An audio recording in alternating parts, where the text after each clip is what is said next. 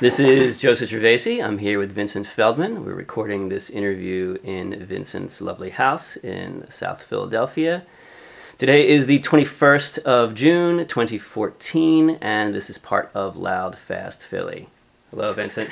Hello, how are you doing, Joseph? Well, Doing well. I should tell you that your book, uh, City Abandoned, is absolutely fantastic. And uh, whenever you. people come over to my house, I always show it to them, especially if they're Philly people, and they're always very uh, entranced by your imagery. Well, thank you. I appreciate it. That's what I left music for. Was to do, was to And do we will discuss photography. this. Yeah. Yeah. So that was a long-term project, and uh, it was recently published in this this early spring, late winter, and uh, it's had a great reception. You're published by Paul Dry in Mhm. Philadelphia. Yes. Uh, was it always your intention to go with them or with a Philly publisher for the book? Um, you know, Paul Dry lives nearby, and um, a friend suggested speaking with him about it. And um, when I finally got him over to my studio to look at the work, he he fell in love with it right away and said I, within five minutes he wanted to publish it. Uh, so I didn't think I would find a more enthused person or publisher. Uh, everybody I heard about, who's almost everybody I know who's done a photo book, has had to put money up front. Yeah. yeah. Um, the publishing industry is not that friendly to art books. Mm-hmm. Uh, that you just can't make money on them. So, um, or at least any noticeable sums of money. So, uh, Paul Dry gave me a traditional book contract, you know, small advance, and you know he let me stir the pot. Mhm. Uh, you know, where some publishers might just say, "Give me the, give us the pictures, and you know, we'll call you when the uh, final edit's done." Mhm. Right. Um, so it it was very good to do a book, and it was more like a team effort with Paul Dry Books, and um, so you know it was a long one. But Well, when you have that kind of intimate relationship with the publisher, do you find that you're always sort of promoting the work that you know part of it falls on you to, to get you know disperse the information about the book out to the world? Um, yeah, I mean they're they don't have like a, huge you know publicity department at Mhm. all. So Right. you know they're a small publisher. Um, you know they're they're actually large by small publishing standards in Philadelphia. They have a office suite and you know a few employees. Mhm. um, where a lot of them are just PO boxes. Right. Yeah. Um, so, uh, yeah, I mean, I it's thanks to social media and you know the internet. That's sort of a lot of it's up to me. I have to get, you know, poke around and get people interested in it. But yeah, he has some. He definitely has some good connections. Mhm. You know, it was uh, it was good to get a review in the Wall Street Journal and have a national exposure great, like yeah. that. I mean, it definitely Mhm. definitely helps sales to be in the media. You know, I, that that was one thing I I really uh, hit home was um, exposure to the media. You know, sells. Yeah. Yeah. And I guess I you know, it's 20, 2014, you've really it's amazing. It Even now. newspapers Mhm. in this day and yeah. age still have that power. You Mhm. know, so I was impressed, and uh, I need to get some more too because there's some more books to sell. right. Yeah. yeah. I guess we'll begin more towards the beginning. Mm-hmm. Um, where were you born and when? I was born in West Philadelphia at uh, Hospital University, Pennsylvania. Um, I spent my first three years on Osage Avenue. Um, so I grew up in that. Uh, my first memories are from that neighborhood. Um, Is this Osage that ultimately got burned to the ground? yeah, removed, uh, right. Um, more like 40, uh, 40th and Osage, 42nd. I'm trying to remember exact. Right. So you were Yeah. what, about like 20 blocks off or, or so? yeah, that the- was you know a couple miles away, a mile away or so. Um, I can talk about that later because I was there that morning. No, yeah, I'd like Uh, to. I'd like to hear about that. What um, year were you born? I don't know if you. 1966. Okay. mhm. Um, so we moved to Overbrook, um, I guess when I was three, and moved into a, a neighborhood of twin houses. So it was it was suburban, but it was still in Philadelphia. It's the first stop on the main line, so Overbrook Station, and then the next one. You know, things change, get really green and and preppy on the next block. But it was like an Irish Catholic little enclave, Mhm. um, and we were like a Jewish Italian family. Uh, I'm the only child. All the other houses have up to 10 kids a house, you know, Right. ten, five, the Malloys, the Carmodys, the Quins. yeah, they never Um, stopped making them. yeah, and then on one, the other side, it was Orthodox Jewish, because there was a yeshiva on the one side, and on the other side, it was like your traditional a middle class blacks uh, row homes where Will Smith came from. His, that, his neighborhood was like three blocks over. Were you raised with religion? No, um, you know, my parents both came from, you know, progressive immigrant families. So they, they that tradition of being uh, skeptical of authority and organizations, large organizations, you know, that that came through with my upbringing. Um, so I was raised as a, an atheist. No, very good. Um, yeah, I mean, I actually, you know, relaxed that a little later to become a little bit more spiritual oriented, but um, it wasn't anything like, um, you know, uh, against religion or anything. Just, you know, there were other things to occupy your mind with. hmm And religion just tends to be like television in a lot of ways. It Yeah, can it fills your head with a lot yeah, of clutter. can- yeah, Yeah. it can take over your life in a way. So, um, yeah, but it, and, and my I, my mother, uh, my grandmother lived with us, and my aunt lived with us. It was a big house, and they, you know, they went to church. The- So that was the Our Lady Italian- of the Lourdes parish. okay. Yeah, Okay, we were in the that. And the priest came over once in a while. It was always scary, you know. As I think it's designed to scare small Having children. Catholic, yeah. uh, an Right, Italian yeah, the descent, whole- yeah, I can the whole- understand this. the whole uh, effect is a little frightening. Yeah. As I was trying to bring my daughter into a church the other day just to look around, she's like, "That's scary." yeah. Well, there's a dead guy hanging Yeah, from a piece right. of wood with blood Right, coming out of his it's dark. Yeah. yeah. so. yeah. Um, what did your parents do? My mother um, was a serials librarian at the Lippincott Library, University of Pennsylvania. My father was a psychoanalyst. Okay. Um, so when I was growing up, I mean, he had a, a lot of. He used to be a teacher in the Philadelphia school system, um, and um, you know he worked for social Social Security Administration because he could speak. I don't know how many languages, you know, more than a, a dozen languages. Jeez, how did he? How's he? Pick he just had a facility for it. I have the complete opposite facility. too, I can't yeah. pick up, you know, which even gets into music. Makes music even was difficult for me.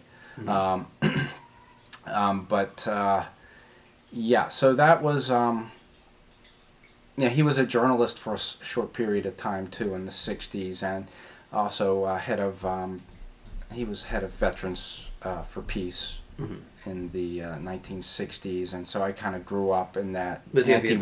Vietnam veteran? No, he was a World War II veteran. Okay. Mhm. Yeah, he was a conscientious objector, um, but uh, he became a medic, and he served in the Philippines. And he was a when they learned he could speak Japanese, Mhm. uh, he was a tr- translator for interrogators in Korea. Okay. Um, so, uh, but I, you know, just like that generation, I never got that much information you know, from yeah. him. Yeah, yeah. So certain it. people tend to be very close-lipped Yeah, it's interesting. It's, that seems to be very consistent amongst that generation. Is you know, unless you're quizzing them about it, they're not going to speak about it. Yeah, no, I understand that. Well, what were you like as a young person? Um, What were your interests? What did you do? you know, I I was interested in in birds from you know nature, so um, Do you still have an interest in birds? not like I used to. Okay. You know, I, I, have an interest in nature in general, but um, the birds got me into photography because I needed to photograph the birds, so I had to get professional equipment. So that led to 35 millimeter camera and longer lenses and tripods, and um, I I was really into that into the naturalist um, thing, and uh, I used to actually participate in uh, Audubon bird censuses every Christmas. Uh, you know, and it was like published in you know a scientific journal for a sighting when I was probably like 12 or That 13. exciting Yeah, you. Yeah. you know, for an unusual sighting. Um, but uh, when I got into music, yeah, that, I think I dropped The birds flew out the window. Yeah, yeah, mute. Yeah, I think by the time I was a freshman in in high school, I stopped uh, going on those sort of things. Just wasn't as interested in it anymore. Yeah, a lot of the interview subjects, uh, for some reason, have a great interest in birds, and it comes up pretty often. Mostly Huh. the other way around, like they were very involved in music, and then they became very involved in birds and birding. Yeah, I mean, I could get into it again. I just I wish I had the time or you know the facility to find you know go get to places. Yeah. Um, you know, maybe when I'm an old retiree, I will Get I will do that on. again. But um, yeah, I, I mean, I still was interested in it, but I just you know was I drifted away and I got more involved in music. And But how did the music then come into your life? Um, well, I mean, I was I was interested in like disco. Mm-hmm. um, you know, my aunt uh, lived in the city, and she had a lot of parties, and there would be there'd be, be these di- big disco parties, and there would be, you know, um, very strange people there. Just a great mix of people. You know, I Mhm. remember, and I used to bartend those parties for a few bucks. But how, how old Uh, are you bartending at a disco Uh, party? Gotta be like twelve. Um, yeah, twelve. So everybody's on board with you. Yeah, twelve. they love my bartending because Uh-huh. I just make these incredibly stiff drinks. Um, Are you drinking yourself on, on no, the side as you no, make these things? no, I didn't drink. Right. Uh, no, I, I, I was. What I would be doing was like mixing up these drinks to see if I could take the tarnish off of pennies and stuff like that. Right. That's what I thought it was about. You know. Are you wearing Uh, a leisure suit while you do this? I no, I don't. You know, I remember, but I remember then getting into like you know into the disco thing, um, and then that led into getting into Prince and you know the early Michael Jackson like off the wall that you know before you know it got weird. Mhm.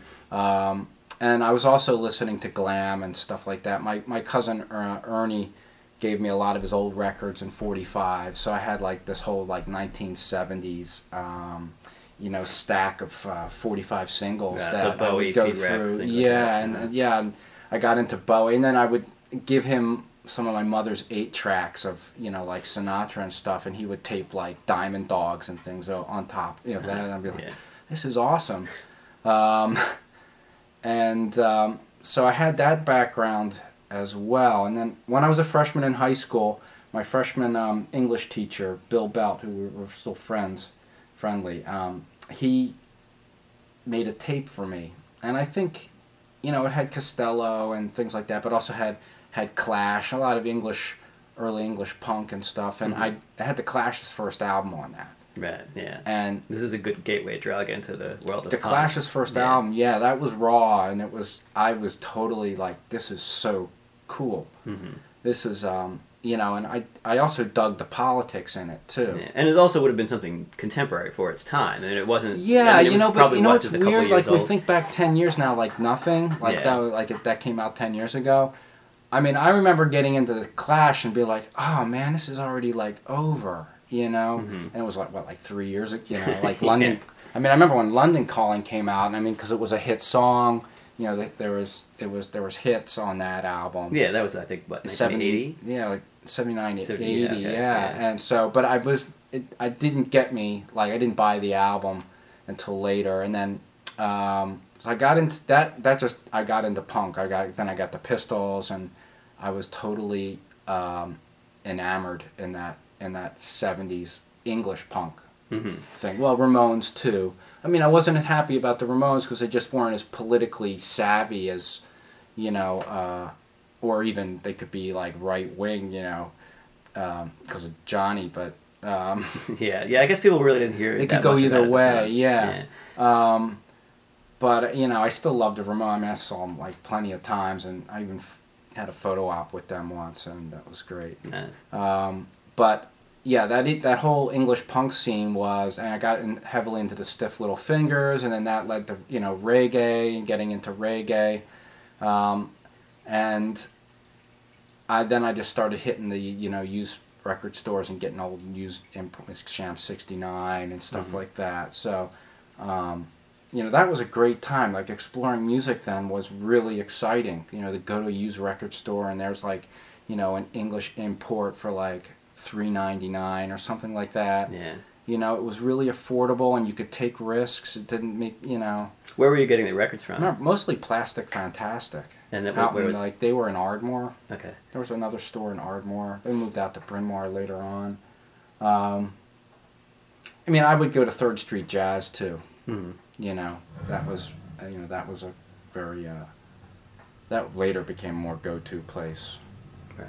you know So it was always the politics then from when you initially discovered. well i love that i i did i think what really got me jazzed by it was you know here's here's um here's art and politics. You know, here's music with a purpose. Yeah, it's engaging with yeah, the, the time. and you know we were, and then we're coming out of you know sort of you know the, that that period that was developing all around culturally. It was like you know big hair and purposelessness, you know, Yes, yeah, huh. um, and materialism and you know material girl type stuff. So it was. Um, it was a you know it was perfect counter to it and it just it was very welcome for me so that i think that must have been 81 82 and um, i think for a long time i was like just living in the past i was like i, I wish you know i wish it was like 77 yeah. you know and I, f- I mean it's hard to believe it was like five years earlier Yeah, it that, felt- that, that does seem it so could have been the Beatles, like '64 or something like Mhm. that. That's Yeah. what it felt like to me. Like that was so, you know, it was so already.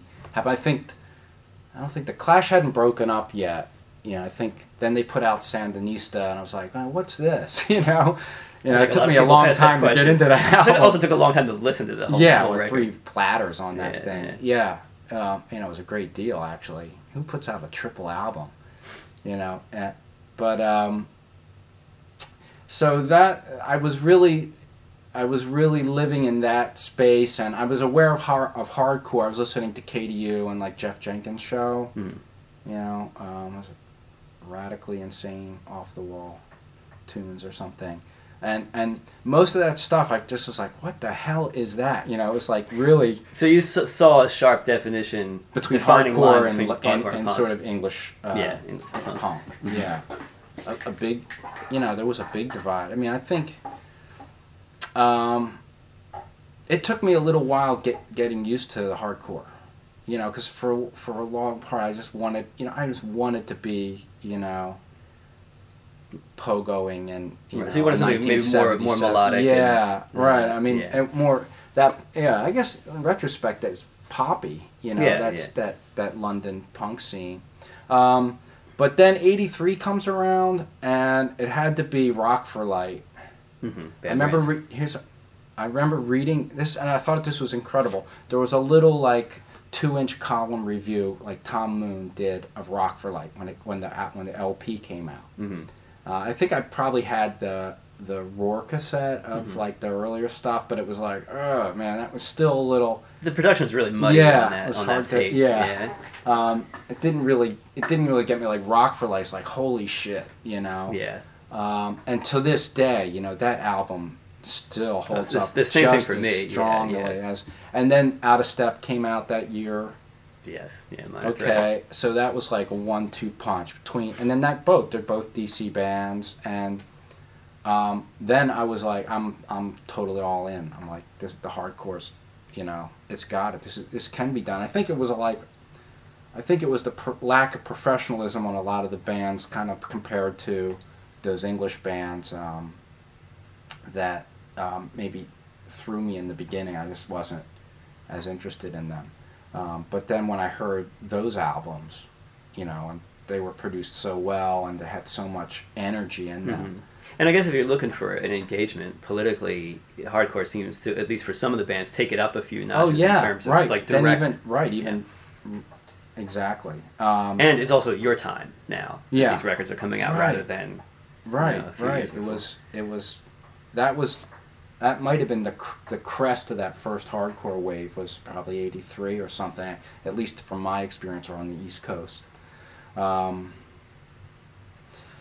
so I think I started to yeah get really you know hearing WKDU nationally announced shows and things like that. I think I probably started going out to shows in in like early 83 and where were you starting? I'm trying. You know, I remember like I think the first thing I ever, show I ever went to, I didn't get in. Was PiL was playing at the East Side Club. Mhm.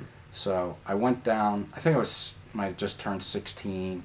So I, no, no yeah. dice and getting let into that show. Yeah, and I you know I, I was old enough to drive down there, but um, parents borrowed my parents' car and went out there. That, but um, yeah, I remember just hanging out and just like just digging the people like hanging outside the club there, and it was, you know, then it was downtown Chestnut Street, and it was just kind of seedy and scary actually, you know. Yeah, different, different than yeah, what the city it looks like, like now. that really, you know, very noirish quality of it. Um, And probably an interesting group of people there, you know, sporting very wildly Yeah. different uh, attire and manner of presenting themselves.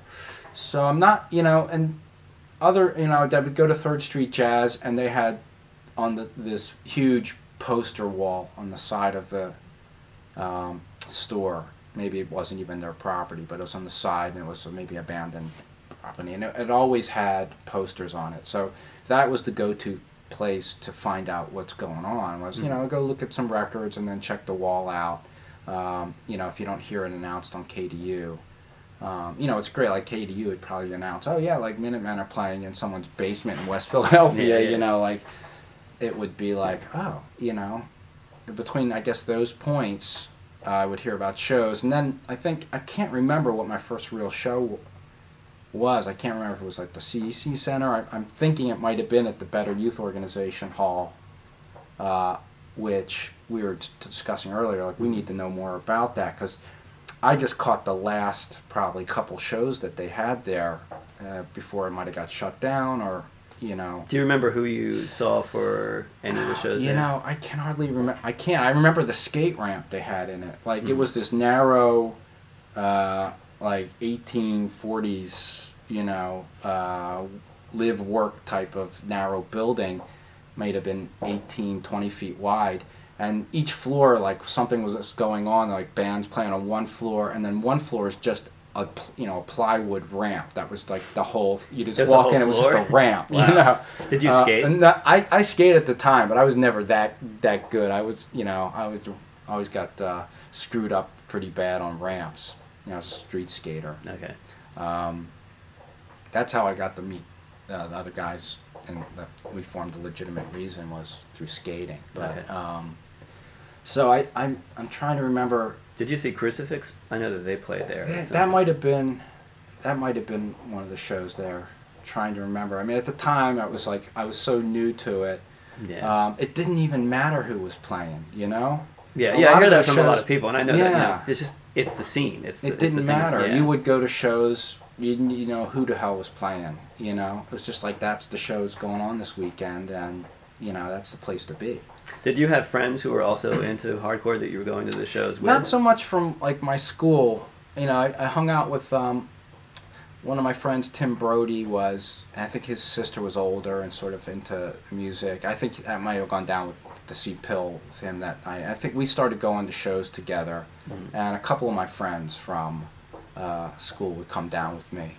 And that probably for the first year, I just hang out with them at shows, and uh, I didn't really engage the scene that that strongly, um, as far as on a personal level. I was always kind of shy and, um, you know, kind of be something of a wallflower, unless I was, you know, you know, get into the pit. Right. You we, so you were getting into the Yeah. pits and- uh-huh. Yeah, but th- and that was kind of, you know, it took a while to kind of work. is like jumping into the pool. Like I don't want to jump in the pool, but yeah. uh, Uh, but the pool is know, a roiling mess of people yeah. smashing into each other. It not- was, you know, and I remember, yeah, I'm trying to remember. It was the first time I like, you know, got into the circle and thought, wow, how great it was, and how, you know, oh, it's not that dangerous, really. Maybe, you know, eventually, you know, get hit with something, but Yeah. Inevitably, you're going to collide with something. yeah, but it was I don't never remember getting injured like in a way that I would remember, you know. It- For the early shows, did you have the impression that the scene was welcoming to people like you coming into it, or did it Yeah. feel really cliquish, or how? Well, it did feel it was a little cliquish, but it wasn't at all threatening. You know, it looked threatening. yeah, yeah That's course, what yeah. was you know kind of very interesting about it because it it looked tough and still punk was like that style was still not no anywhere in your mainstream. Yeah, you wouldn't you see know, that until I guess right. like early '90s or late '80s. Yeah, so um, punk still like you know you still were like minority material. Mhm. um, and f- were far out. And I, but I, but I, the scene, the Philly scene, I always respected it for being more casual as far as like the dress code went. Like you know, um, it wasn't really big except for, you know, there was that click, like the Circle of Shit click, which was totally into the you know London. You know GBH and you know how high can your hawk go? right. Um, Then that it must have seemed at least somewhat anachronistic, even at that point, to see people know, yeah, doing that. It did. It did. I mean, it was a flavor, and it, it was kind of you know. and I don't think anyone put it down overtly in a way, but it was um, it was a, it was just added spice to the scene. But I think most of the people in the scene were like, you know, just kind of jeans, t-shirt. I think Philly might have done the flannel around the waist Uh, yeah. 1st Mhm. You know, Before California. Oh my God, ten years. Yeah. Yeah. Well, may, maybe LA got you know, but but um, anyway, that was I remember the flannels. You know, whether you're either wearing it or around the waist. Um, that was about the only dress item that seemed to be uh, prerequisite. Yeah, yeah. I know that when I came into things, that was still you know Yeah. something that a lot of people wore. yeah, that working that attire. and uh, you know either docks or army boots. Yeah. So it's kind of the, the hardcore look, kind of it's you know, Yeah. stripped down. Yeah, but not so much on the chains things. You know, Yeah, yeah. you know, just just an accent of chain. hmm You know, not not a lot of clinking chains. Now I know that there were uh, ultimately some conflicts with, with certain segments of the scene in Philadelphia with some of the circle of shit people and and the their hate edge that they espoused to, Yeah. to whatever degree they actually genuinely espoused it. Did you have interaction with with Brubaker and, and these folks? Was there anything? Not not really. I mean, I really wasn't interested, and I just didn't think they were all that serious. You know, I thought they were mostly apathetic about things, so I, I wasn't interested in it. You know, um, you know, Brubaker brought a lot of attention to the scene, so. Um, Did you feel that that was I- welcome I wasn't- attention or, or positive attention? No, you know, probably wasn't actually. Um, it does seem like the media just wants to find that stuff. So actually, if you want attention, being antisocial is one of the best ways to do it. And I think that's what really did a lot of harm to the whole punk scene nationally was because it looked violent, Mhm. like the circle dancing and the stage diving and you know the threatening gestures. It looked violent, but you wouldn't like see you know you weren't necessarily like stretchers bringing people out of there, Right, right? right. It never, I'd never see anyone really too badly hurt. But I think maybe sometimes when people see that violence in media, young people they think, oh, I'm going for that. yeah, yeah, and so then it- it becomes genuine. So the media advertises it as a violent culture. yeah. Next thing you know, you got 50 violent people showing up who that's all they want to do. It's Yeah. like, you know, this is an opportunity to get a, you know, a sucker punch in on somebody. Yeah, and they're probably more genuinely violent than Mohawk Mania guy who espouses Yeah. this to draw attention to himself and then winds up getting clocked in the head by, Yeah. you know, a doofus skinhead from the suburbs. So that's that. You know, I, I, I can blame the media for a big part of that is because that's the only part they would want to show. hmm They wouldn't show the positive aspect, like here's young people doing their own thing, making get their own cans culture. for the homeless, cans of food for the homeless. yeah, like right. Yeah. right. Yeah, the benefits. Oh, I mean, there's so many benefits. You Yeah. know, so many benefit. It was like a, a quarter of the concerts were like benefit concerts. Yeah. So, I don't. You know, that's just the way the media works. That's the way they did. You know, that's how they like destroyed the Pistols tour.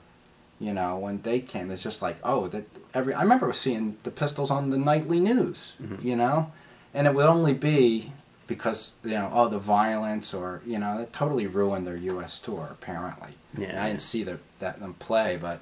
Um, you know, it just the, the media said this is a violent thing, and you know, look at the violent stuff they do, and then it brought out a lot of violent people out to the shows. Mhm. But I don't think Philly ever suffered too heavily from too many of those people, and I think the scene was pretty good about ejecting people who created problems. It was Yeah. self-policing. That I think that was the other really good thing is I, that's why I felt kind of safe there as sort of someone as an outsider coming in uh, in the early part in like the um, it must have been yeah, 82, 83, and I didn't know anybody, but I didn't feel like at all. I felt you know it's kind of welcoming people. like say hi and be friendly and recognize people. Yeah. Um, I suppose probably most of these people were all outsiders, you know, all coming in. They're probably one of, you know, 2 or Mhm. three people like that in their school, Yeah. all converging on Yeah. the subway and the trolley together, and then, you know, they can kind of form.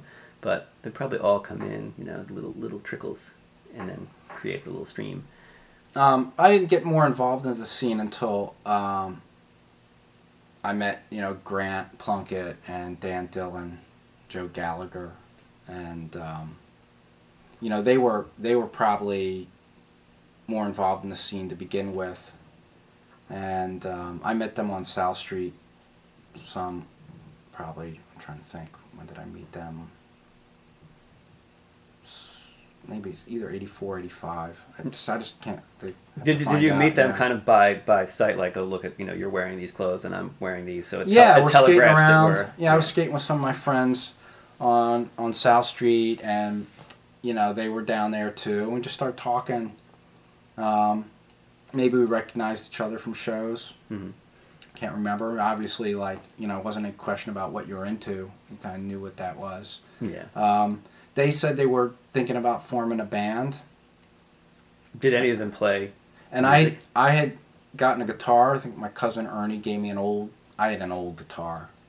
It was awful, you know, and it, excuse me, and an amp. But I was starting to, you know, pick off the the chords from, you know, Clash and, you know, Stiff Little Fingers albums and stuff like that, mm-hmm. and um, so I mean, I knew something. I had a cousin in Jersey who's an awesome guitar player, and uh, when he tur- turned out I was playing, starting to play, I used to go down there and I used to buy equipment from him. So I bought my first uh, guitar from him, and then later I bought a, you know, Marshall 50 watt combo from him when we were actually starting to play. Mm-hmm. But he no ta- formal. Le- oh, sorry. no, he taught me uh, a couple. Uh, he taught me some chords. Yeah, uh, and then I got chord books um, and he taught me a little bit on how to play lead, you mm-hmm. know, and um, he taught I you know I learned each show you know a couple Van Halen licks and things like that. Right. I was like, wow, well, I can do that. Um, and so I that's where I was when I met the guys from Mayfair. You know, essentially like those, and they were from the opposite side of the city. Uh, but we would get together. I think you know, we got together over my house at first and started practicing. Grant could play drums decently, although I don't think he had a set yet. Mm-hmm. Um, Dan had a bass. I was like, I, sh- you know, Dan's the, the only I think that I know musician that really went on to become. He's a musician, mm-hmm. you know. Right. Mm-hmm. You know, there's not a doubt about it. Right. you know, no one's going to debate it. He's a he's a great musician. But at that time, he just got this bass from I don't know where, and he didn't know how to play. I mean, uh, so I was just like, here's the chords. All you have to do is kind of see where I'm on the fretboard, you right. know, and just hold hold that note down. Mm-hmm. So um, that's how we started out, and it took a little while for him. And um, well, Grant Grant was pretty much a natural good drummer, you know. Um, and then we said, well, we want to be a band, and that's the whole thing like that whole that whole scene made you want to be in a band um, yeah because there was the no barrier there was yeah, no yeah, barrier right, to it the only barrier was you needed some equipment and you needed a place to where you could play un you know molested mm-hmm. and your parents were on board with you making this yeah yeah cacophonous noise in their house i mean they I, we're in the basement not that much we later when we got serious moved to grant's basement Mm. Um, and that became like our really like headquarters.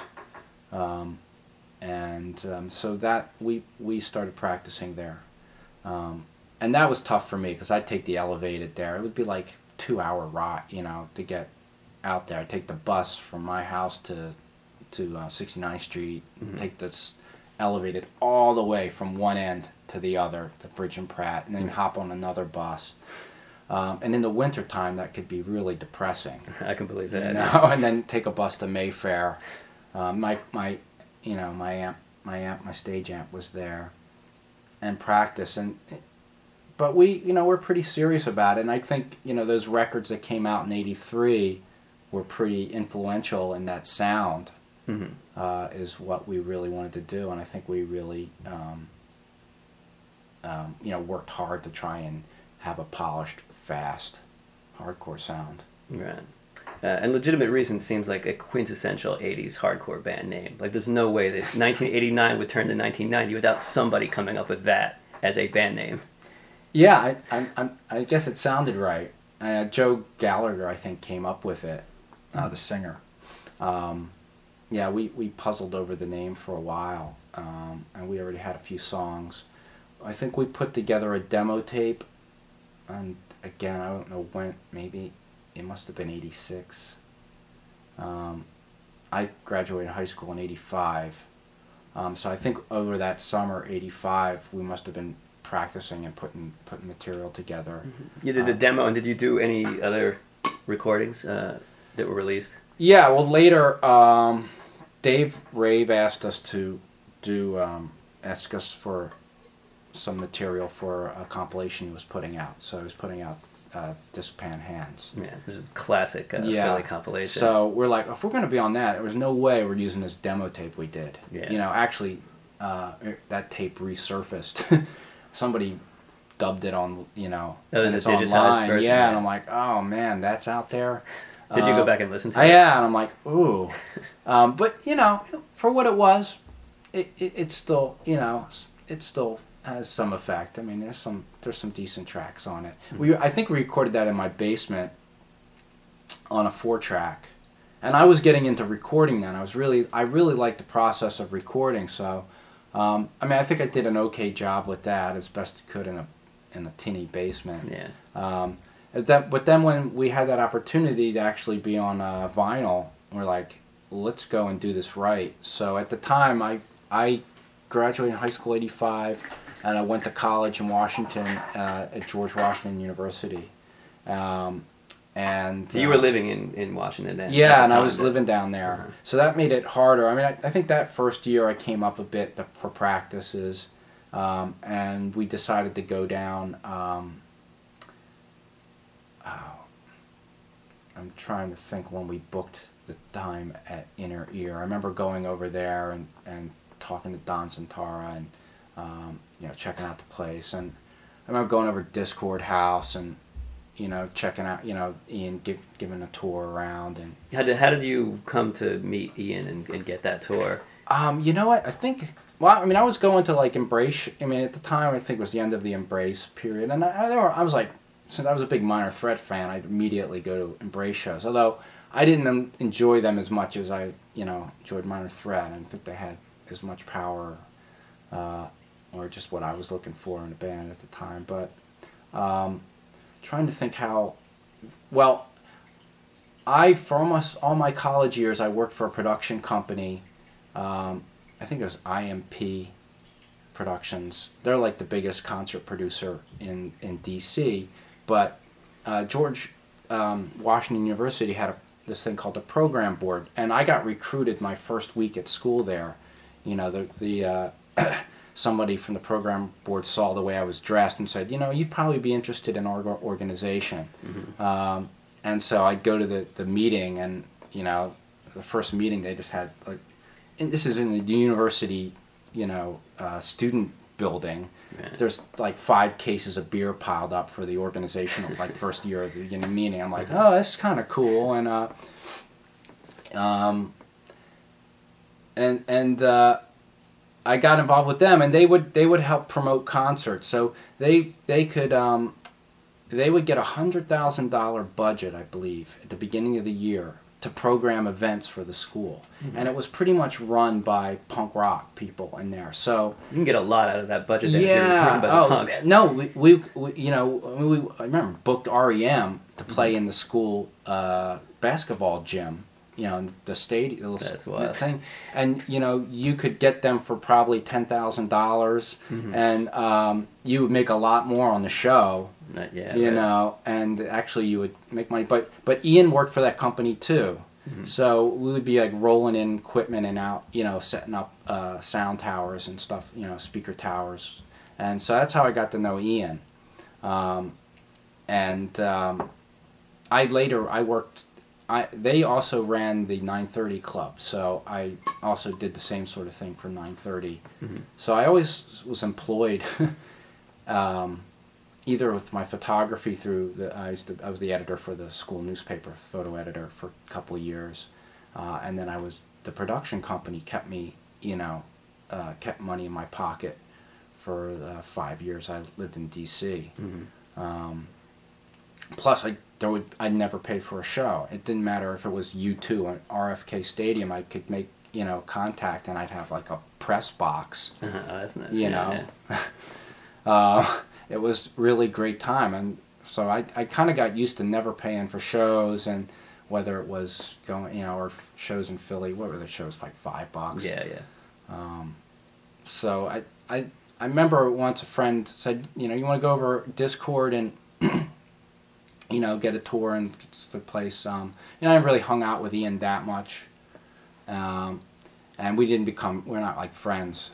So that's why I think I asked him to produce our record. He's like, yeah, I just do it for you know close friends of mine. So Mhm. he's busy anyway. But were you, were you put off by that, or were you okay? With Ah, I was, you know, I understood it. Yeah, I was like, yeah, you know, he doesn't. We're not from D.C. Yeah. Um, he he recommended Eli Janney, um, whose brother played in Rites of Spring, and he was playing in a band called Rain then, um, and he was a young little younger than us. Um, but he was he was uh, working uh, studying as an apprentice with Don Zientara at the studio, so he knew the studio really Mhm. well.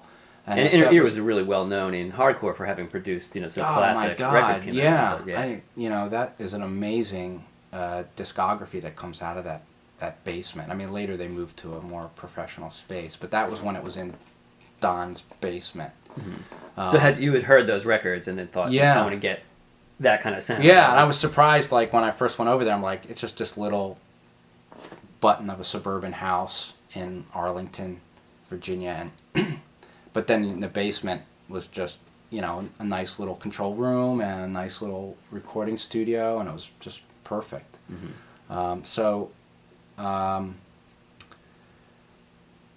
yeah, so that that that's when we get back to Dave Rave's thing. We, we went there and booked some time. Um, band came down and we stayed for a couple days. I think we might have recorded one day or two days. You know how it's never more than you know Yeah. what we could ever afford. Um, you're doing the EP track, and then did you do, or not EP, the the compilation track, and then you do an EP yeah, we well? did. Um, I think we booked enough time to do like four or five songs. Mhm. um, and and then later I went down and mixed it with Eli, and he added a little piano, and we did a little did a I did a couple little I don't know it's almost like Pink Floyd like stuff uh, Mhm. to um, segue one of the tracks. Um, but I was totally and I was getting more and more into the production side of music, and at the time I was thinking, well, maybe I want to become like an engineer, or you know, I really want to be in the studio all the time Mhm. um, and it was really that that was um, before I was really discovered that I uh, my skills were in photography. Um, so at the time I was like, ah, how do you you know I want to get a studio, but it's really expensive, Yeah. um, and uh, it was difficult to just get into a studio to you know to work because everybody wanted to do that. Um, so, but I did get some time with them and with Shudder To Think later. You know, Yeah, I'd like a decent amount of that, time yeah. with them in the studio, and they did a lot more sophisticated stuff in the studio as well than we ever did. Well, with legitimate reason, then you were living in DC, uh, going up to Philly to play yeah, that shows. first yeah, that freshman year coming up, I guess coming up to play shows pretty often. Where so- were you playing? Um, the Crypt. Um, I remember the Kennel Club played there a few times. I like, and I used that was another place I used to go to. I, that was a great club. Um, Why don't you describe that a, a little bit? Or Kennel Club was, I think, like 12th and Walnut around there. It's been demolished. It's just a park. It's the parking lot next to Fergie's bar. Okay, all right. You know, like the, if you were going to park next to Fergie's place, that's where it was. But it was on the Walnut Street side, Mhm. and it was a big, you know, row building. Um, again, it was like multiple floors. Uh, it was pretty laissez-faire. I mean, I was just thinking today when I saw that the um, force field art art installation was just got an email. Oh, we're not doing it tonight. It was like a big thing. was that thing canceled? Yeah, because Yeah. L and I, No. you know, and I'm thinking, where was L and I back then? I don't remember them getting in our hair about Somebody had the be- events. I mean, how could the up. crypt go Yeah. for so long? You know, I don't know what the legacy of the crypt was, but that was a great place. I think Yeah, why don't you talk about that place as well? Uh, I mean, where, where was that, and what was that Uh, like? That is now like the culinary. It's a culinary school in that building. It was. I think it's on Walnut at um, like 40, 40th, 41st, something right, right around there. I could point it out. Mhm. Um, but it was like a squat house. I mean, it wasn't like squat. I think they actually rented it, but at that time you could probably rent a building giant townhome in West Philadelphia for probably seven hundred dollars or something, and have like ten people live in it. Yeah. Um, so they had a basement, not much of a basement, and they would put on shows there regularly. Um, and I'm trying to remember that. I think I saw just like Soundgarden in there. I mean, it was just like you know they could get some big shows. Anybody almost could play there. I think we probably played some of our first shows there. Um, I remember someone. I'm glad I wasn't there. Th- You know, there's a famous incident with GG Allin there. I don't know if you ever get that on tape. Uh, no, you should- you tell- should tell I- it. Well, I wasn't there. I Yeah. only heard from. you could tell it secondhand. Uh, um, Was it feces uh, flying through? yeah, he did an he did an enema on stage, Delightful. and, and then he squirted it on the audience. Oh, that's lovely. and uh, I think it was my friend Clane. Uh, just went up on the stage and just you know clocked them, and then he did, and everybody just jumped on him and beat and beat, good. beat the shit. What the hell would they him. expect though? Like I always wondered. I mean, I always He had to I be rescued like from that gig, and I think Yeah. I think he might have you know hobbled out of there and like, run out of that show. but but was went on one to stunt too many. I never knew what people thought they would get in seeing him perform. I mean, I had the opportunity a few Yeah. times, and I always elected not to because I don't want his well, shit again, on my head. he got a lot of media, right? Yeah, yeah. Not you know mainstream media, but like in the punk rock media. I mean, you'd have to write about that guy, so course, everyone yeah. would be Forced to be curious to, go with. and see. I, I, I don't think I ever. I don't know if I ever saw him play actually, but um, I'm thinking uh, revival Mhm. was you know another. That was a great place. Um, and you know people would come down from New York and so I remember seeing uh, Firehose there and um, all the Sonic Youth people were like in the audience just like you know, And did you know that that's yeah, who they, they yeah were? it's like oh man I guess they cut a pretty Yeah. significant. and um, a revival of course Club Pizzazz came later and that was a great place big you know big venue um, Abe's Steakhouse Mhm. And, you know, you know, we played there. Probably one of our early shows. It was Abe's Steakhouse. Um, that place was always weird. You know, I remember once, like, you had to walk past this narrow deli to Mhm. get the back room where the shows were. Man.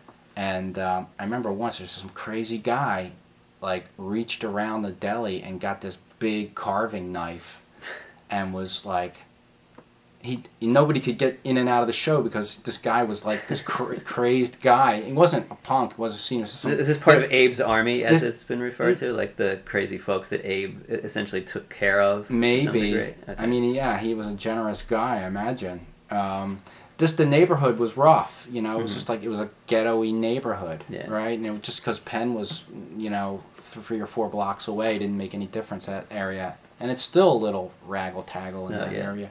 Um, I think it was like 40th and Market. Mhm. Yeah, yeah, it's still a bit dodgy over there. Yeah, despite um, the tentacles yeah, of the this university. is 20, 20 years, 25 years later. Yeah. So, uh, yeah, this guy came in there and he was a crazy guy, like homeless crazy guy, and he he got this knife and he was threatening people with the knife. I was like, oh shit, you know, people are stuck in the club, people Yeah. wanted to get in, and this guy's in between in front of the deli waving this big like 12 inch knife, and I'm I remember like.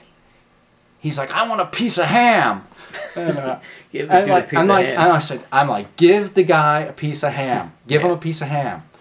So they gave him a piece of ham, and that And was it. All we that- yeah, that was all diffused was the a goddamn piece situation. Yeah, we got the knife from That's him. good. And uh, it was, it was, but that was the, you know kind of crazy stuff to happen. But again, I don't remember any witnessing any real tragedies or or violence. I'm probably fortunate that I just you know it didn't eclipse with the uh, any of the violent scenes that did happen. I know that Dan and and John and, and you know uh, they're a little younger than me and they're you know much more hyperactive.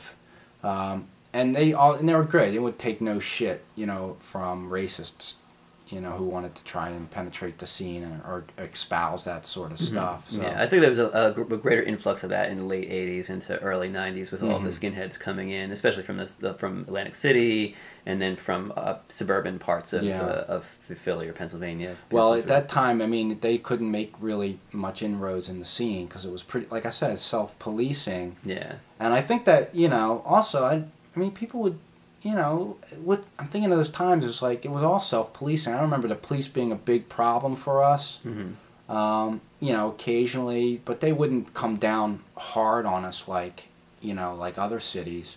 I, I'm thinking the city may have just been um, relaxing after the Rizzo era, Mm-hmm. and the country as a whole was sort of getting off the violent trip with the end of the Vietnam War.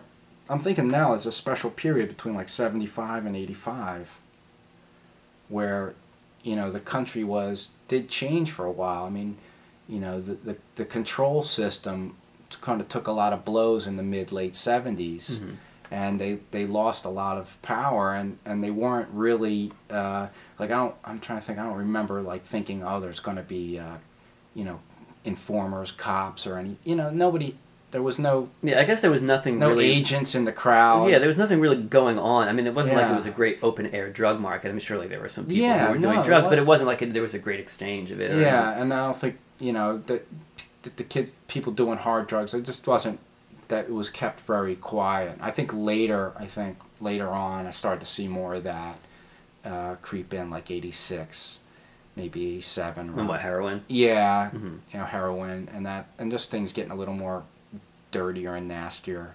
And how did you feel about that? I mean, where I take it you weren't straight edge, but No. I, I don't imagine you were on the heroin train. No, no, no. I mean, you know, there's like there's like benign drugs, and then there's you know there's drugs that are really poisonous, you know, Mhm. and dangerous, and you really can't mess around with like stuff like you know heroin. It's addictive right off the first, you know, try. Right. you yeah.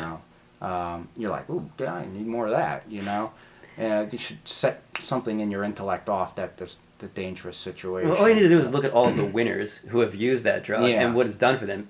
Everybody ends horribly in no time, so it's kind of clearly Yeah, presents no, itself as it- you're a dumbass if you do right this you, thing. you you either that's all you want to be is a drug addict Yeah. that's that's perfect then yeah, there you go, climb into the corner. Yeah. you know but if uh, you know you know drinking and pot was just a normal thing at all those shows it didn't matter where it was Mhm. you know uh, it wasn't like it wasn't all over the place it wasn't like you know it was, wasn't open except for beer. Yeah, right? Drinking was just that was just normal like you know. Yeah, normal in all aspects of yeah American all the shows even at the cec center. I don't think you know you weren't supposed to bring a bottle in but it wasn't like you know as long as you were low key about it. Yeah, I imagine if you're just holding a can in a bag your side, you know, just- it's not and no, you know, and I remember like going to Homie Spot Bar and picking up 40s and going to CEC, but it wasn't to get wrecked, Mhm. you know. It was just, you know, it kind of put a little buzz on before you got into pit, Right. you know. And maybe it took a little of the sting. yeah. out of it, yeah. right. Um, but yeah, I mean, CEC Center was a great place. I saw a lot of shows there. I was I was really into Five Story Fall. I that Um, I've never heard that band before. God, I might have one of their cassettes around and Scram Oh, later Scram, on. yeah, Scram. yeah, yeah. I love But that. Five Story Fall really was, you know, like, you know, a bunch of punks doing reggae, um, and they did it pretty well, and it had you know like real you know positive political lyrics and things, uh, and they would just it would be a. I remember they played CC Center a lot, and some block parties and things like that. And I was, I was really into them, and I so like I was the Bad Brains got me more into reggae and. Mhm. Listened to that um, a lot more. And then later in Washington D.C., there's a huge reggae scene there. There's a huge Jamaican community down there. So I'd see like almost every everybody. And plus with the production company, it was I was doing uh, you know working shows for like Jimmy Cliff and and Ziggy Marley and Yeah, no. uh, you know, and that was really that was really cool. Who, what were some of the bands that you were playing with uh, when you were doing Legitimate Reason? Um, oh well, I'm thinking uh, corrosion of conformity, SNFU, um, Youth of Today. I don't know if that show went on. Um, Cheetah Chrome motherfuckers. That was a Kennel Club. Um, God, you know, it's really foggy. I wish, you know, at the time you're thinking, who the fuck cares about this stuff, right? I'm just doing it. Just what I'm doing on the weekend. Yeah, yeah. And So you didn't I feel that, like, didn't feel like history Yeah, being yeah. made. But it's like I mean I don't know if there are people in your life now who, if you say you were in a band that played with these bands, they say, "Oh my fucking god, that's amazing." Yeah, I mean, but I mean I- I know plenty of people who you know just the bands you named it's you only lose in recent years Yeah. because I mean I, I teach photography um, at the University of the Arts and and Tyler School of Art and and um, you know you mentioned that like that and they're like wow and it made me think wow you know oh we opened for the Cro-Mags you know oh really that is a Oh, big yeah, deal, mentor- too. yeah Yeah, and to- people to- like oh my god and I had just a student this past semester her favorite band is the Cro-Mags and she's Mhm. like I can't believe you opened for the Cro-Mags like yeah, I mean, like I wouldn't even remember if you didn't say it. You Right, know, it's uh-huh. like the I thought I remembered more the mentors because they were they were even weirder guys. Yeah, I would imagine they would. yeah. I think it was mentors, Cro-Mags, us, the City Gardens.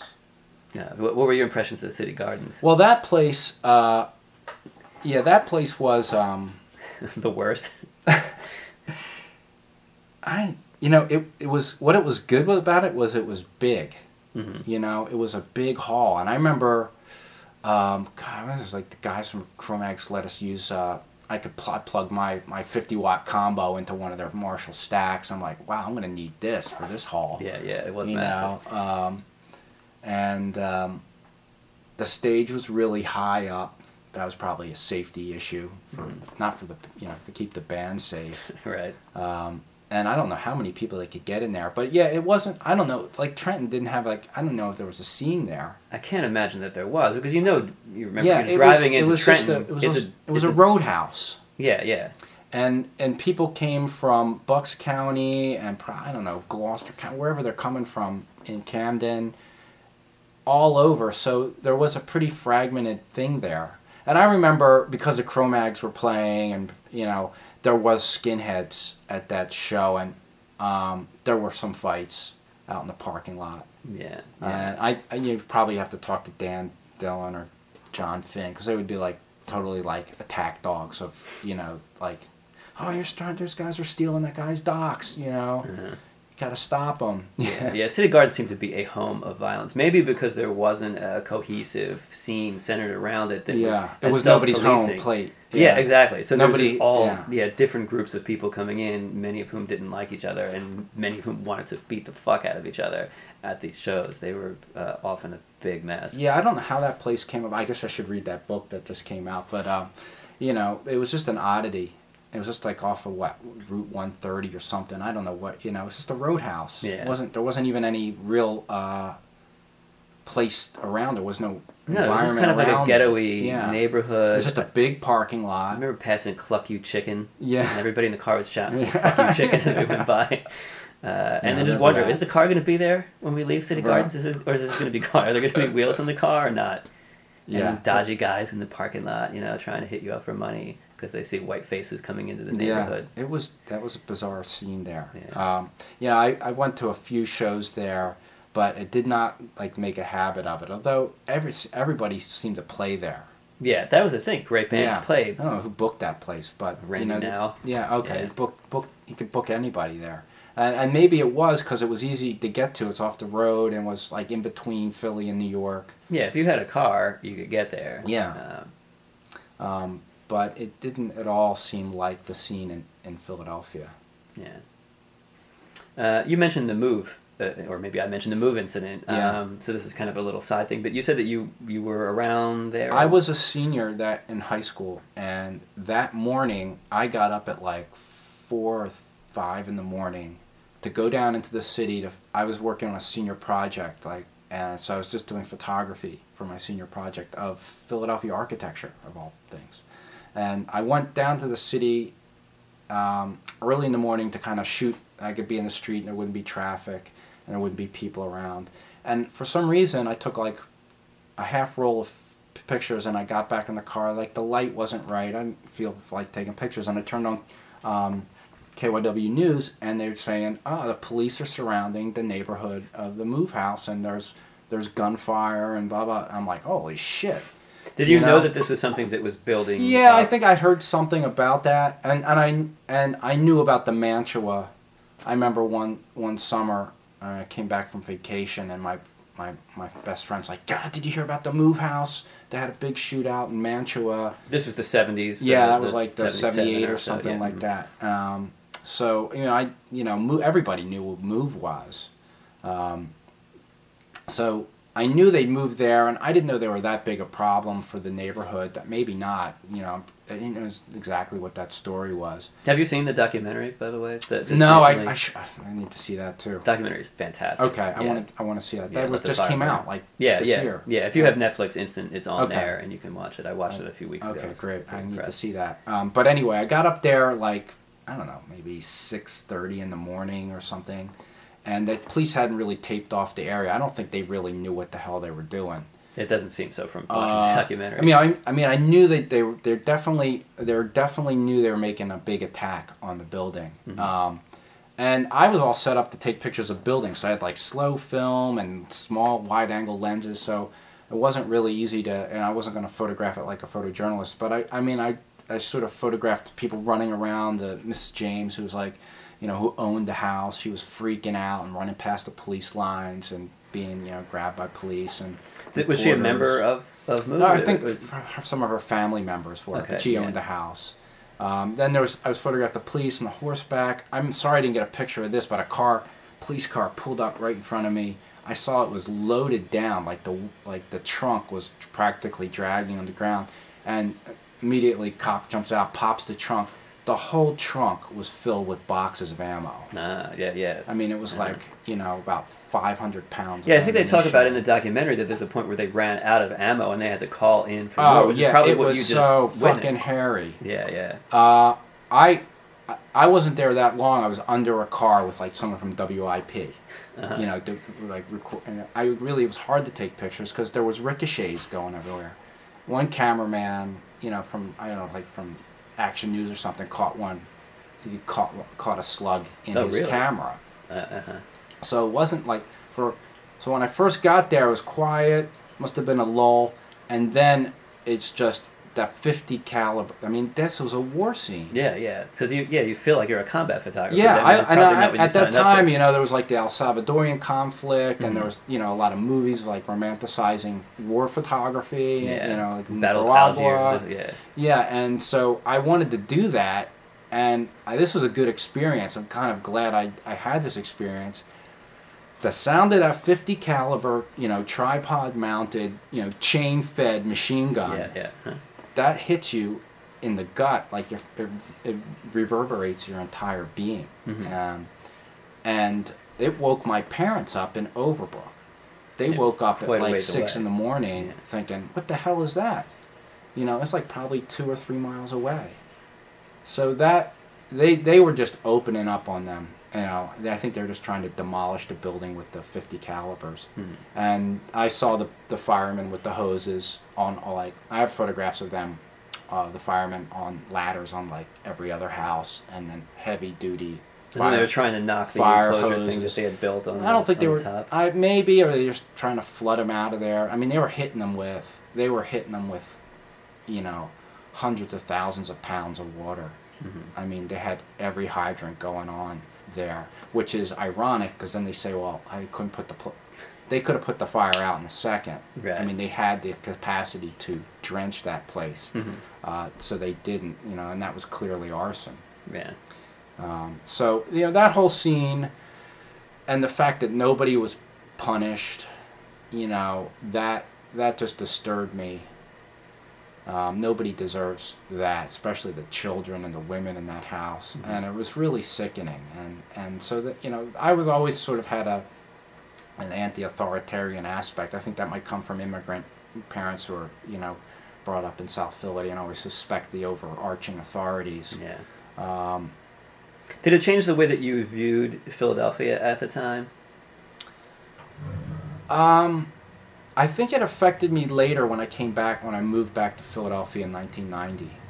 Um, but that was because of the experience I had of half a year in Europe.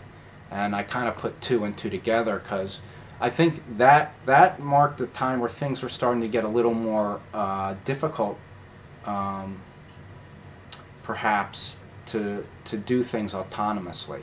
You know, because here's a group who's acting autonomously, and they got the shit knocked out of them. They killed like ten of them, and they destroyed. But they, they were 60 big homes. agitants, though. I They mean, were, They, they, yeah. certainly were not uh, fine members of the community in their behavior. Yeah, no, they they definitely uh, they they didn't play their cards well. You know, Right. they wanted they wanted to get they wanted the attention.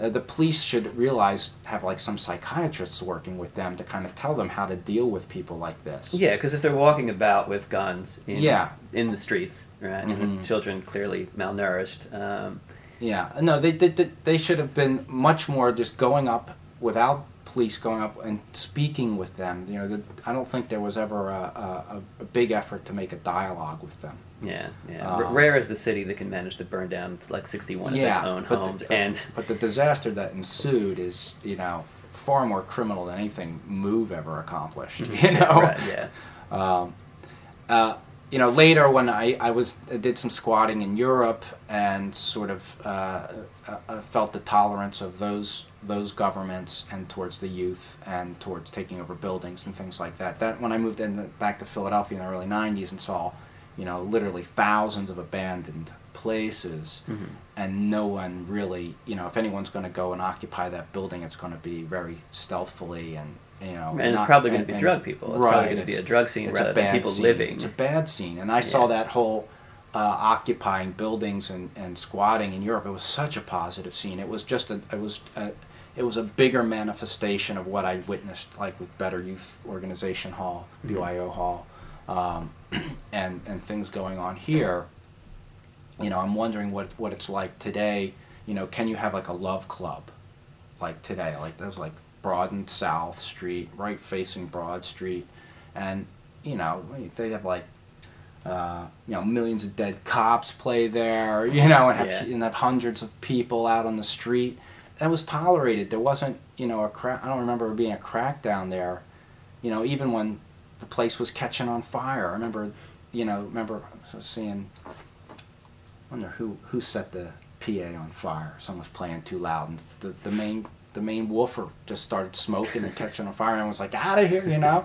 Yeah, I imagine a place like that is a tinderbox, and if it really Yeah, catches oh, on it's all fire, it was all over. plywood. It was just Okay, yeah, plywood. Goodbye. you know. And nowadays, I mean, even though you know, yeah, there could have been a crisis, but everyone's so alert. You know, I think whenever there was anything like that, people acted very responsibly and, and took care of the situation, and everyone just evacuated there out of it. Smoke, you know, smoke. That was the end of the show. Mhm. Um, Yeah. and it's like, oh, okay. Um, yeah, but just hearing about the, the force field thing getting closed down, I mean, you know, they're planning this thing for like months. And uh, I was reading about it. I'm they're just reading about it somewhere.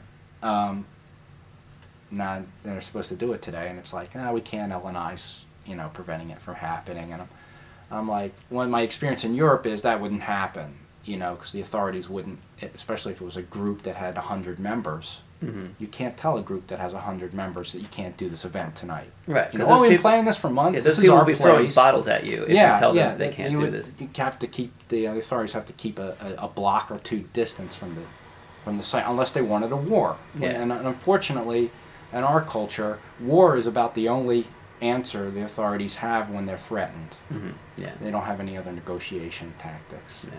and that's my experience in Europe was, um, yeah, sometimes you do go to go to war with the authorities, but uh, and most of the time, you know, you just numbers is enough, and the threat of that hmm um, works out, or the authorities don't want to go there.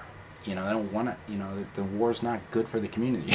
right. Yeah. Yeah. And again, if you're not an agitating presence, if it's not a Mhm. den of you know drug-filled yeah, iniquity no, or something, you're not trying. You know, you're not like you know, uh, selling stolen cars or something there. Yeah, I mean, from what I know of those European squats, especially at that time, they were rather well organized and Yeah. uh, you know, kind of a positive, mostly positive Mhm. force.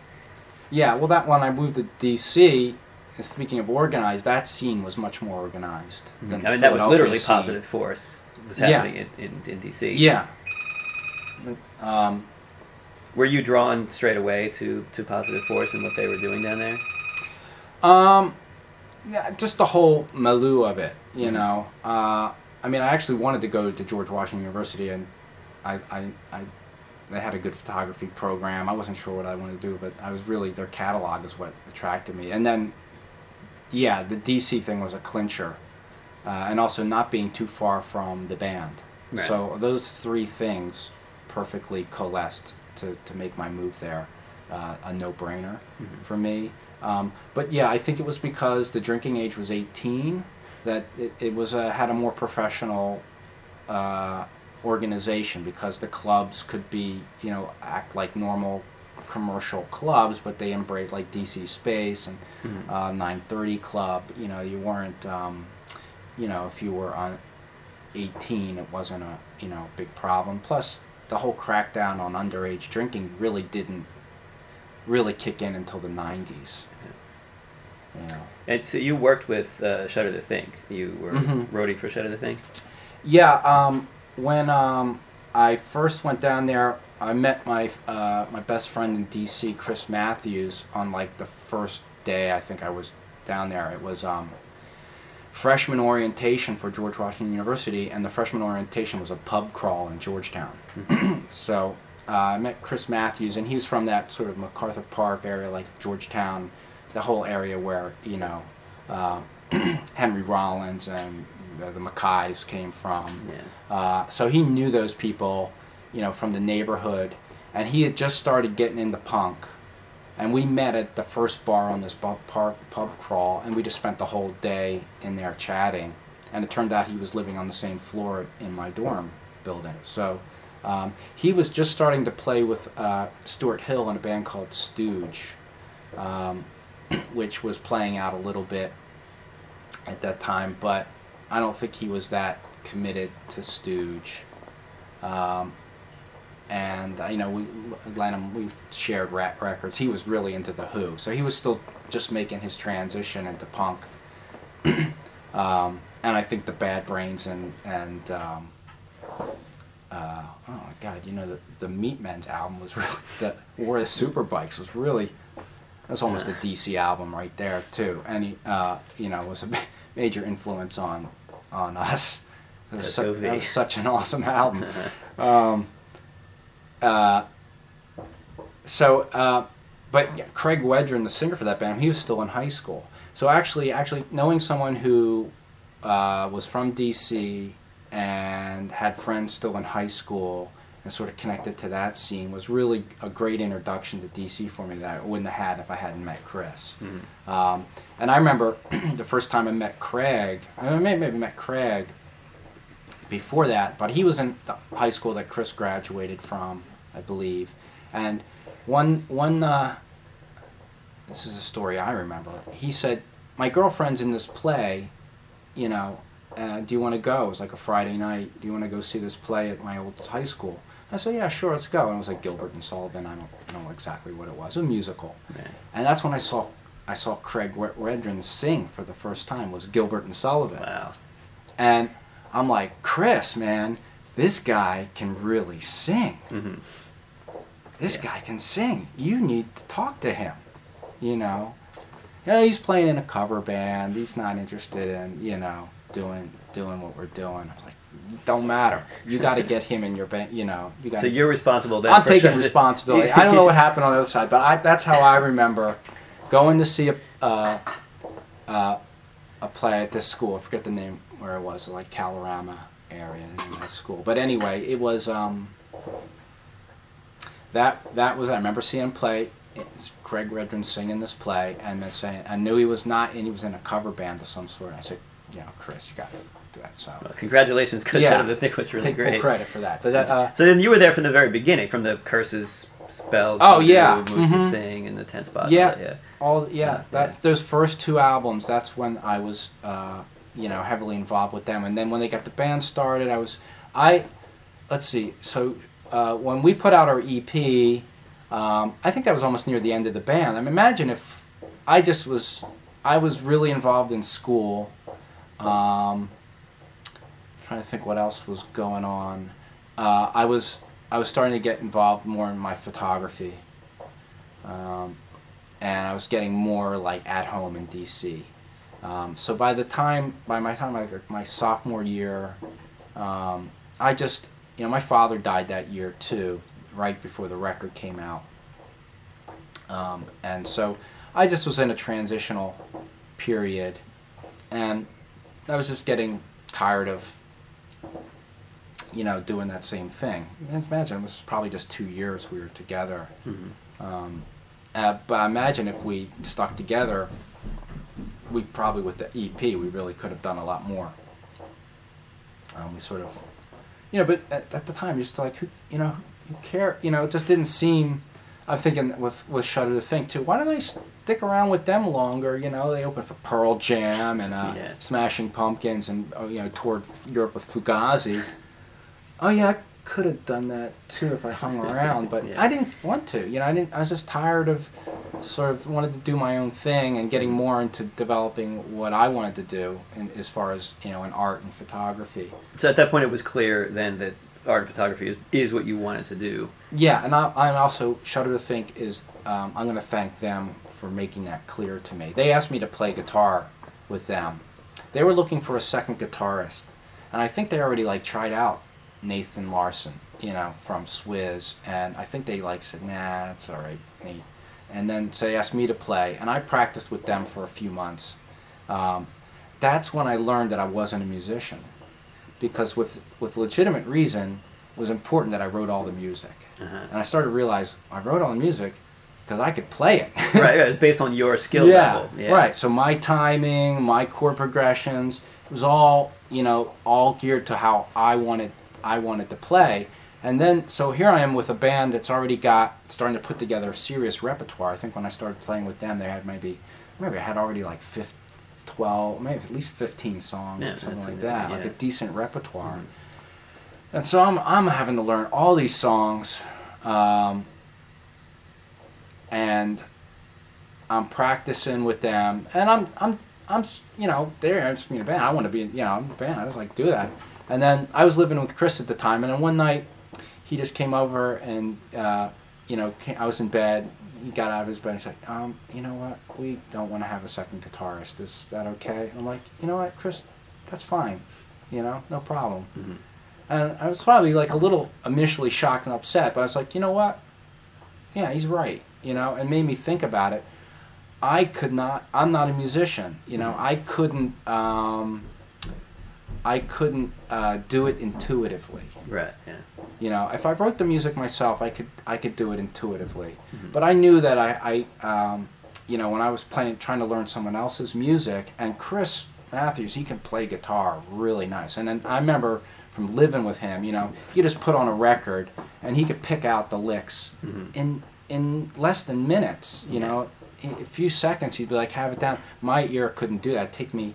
I don't know. It took me days to figure out a song on a you know a record because Yeah. my ear was just too tinny. Mhm. You know, I couldn't I couldn't get it. But clearly, you had an hear the eye then for visual image. Yeah, my eyes were much better, and and so I'm glad that put it into focus at the right time. You know, it was like my sophomore year in college, I think, and I I totally was like, oh, you know what, um, I'm not gonna play anymore. And also, Chris also helped me out because by getting my guitar stolen. So That- that happened. I, well, I think that summer then after that. I lent him my guitar over the summer because I was really, you know, not. I didn't need it. That I think it was. Uh, I'm trying to remember.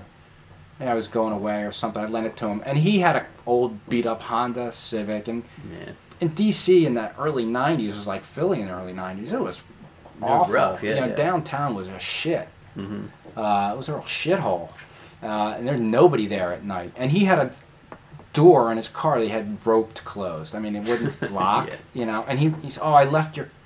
I left your guitar in my car overnight on the street in D.C. with a rope do- door. Probably took a goddamn rope too once they broke it. So I was all pissed off. He, you know, he, he paid me for it and stuff, but I took that money and I put it towards a lens or something, Yeah. you know, and that was it. Never again the guitar yeah. came back into your life. I never yeah. had it. Yeah, I, I I've not had a guitar since then, except maybe acoustic. Mhm. Um, so that was really that was a real division for me. I was involved with Shudder, you know, helped doing sound at shows, roadieing them all, you know, all the shows in DC. Um, When you went to Europe with them. and then when when um, when their first album came out on Sandwich Records, we they asked me. I remember I just graduated from college. You know, Chris graduated that year too, and he said, "Do you want to?" And I was thinking, you know, every I would like to travel around the country. That's like you know what you do after you graduate yeah, from yeah. college. You know, go- go tra- see the world. Graduate. I didn't even. I said I wanted to do that, but I wasn't thinking how I'd do it. I didn't have any money. I wasn't going to do it. And then and then Chris was like, "Do you want to tour with us? We we just set up a tour, like a U.S. tour." Yeah. And I'm like, yeah, yeah, oh yeah, that's it. I want to do that. And that was a, it was a rough tour. you know anyone's first tour and uh, tour in the states is not. It's got to be hard for almost anybody who doesn't have a big budget behind them because the the shows are so far in Yeah, between. communication at the time, Yeah. terrible. Uh, Oh, the, yeah, the, the promoters, who the hell knows who they are? Yeah, you don't know. I remember, I remember once we like played a show in Houston, Texas, and there was no promotion, absolutely no promotion. I don't even know why. Like a few girls showed up. The band was so pissed off they just played naked, you know. And there's just like two girls uh, sitting in chairs up in the front, and we left that club after the show, and I remember we're like, Stuart was like the manager. He was like bag man for the, you know, get the money. And we're like, Stuart, did you get the money? And he's like, No, I didn't even ask. It's like, well, you know, we have a guarantee. You know, get, we need gas money to get to Austin. Yeah. And um, so we're like, we're like ten miles away. We turn around, go back. Stuart, go in there and get that money. Get something, Mhm. you know. And I think he came out with fifty bucks. Which you're like, you know, that make you happy. You could fill the van up, you know, yeah, maybe eat a burrito. yeah, maybe get you know and get lunch the next day.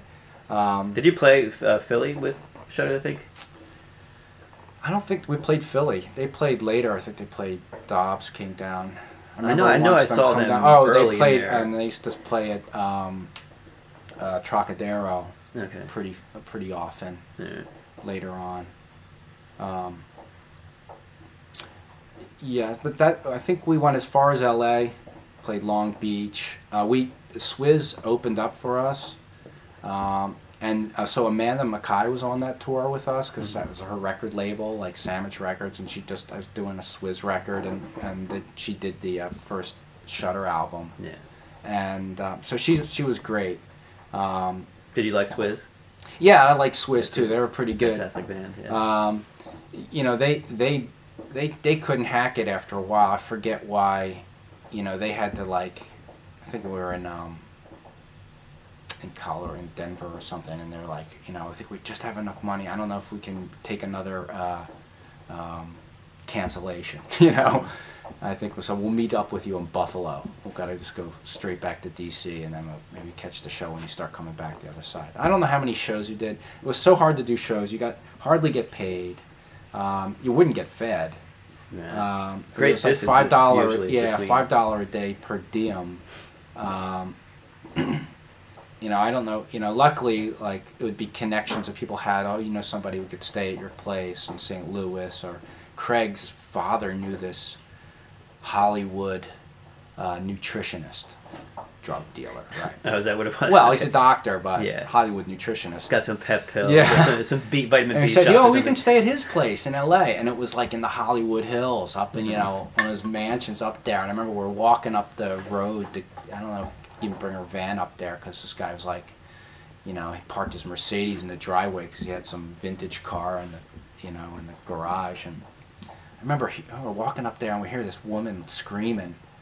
And we're like, "Oh, it's L.A. It's screams of passion in the uh, Hollywood Hills." It was just Uh-huh. weird.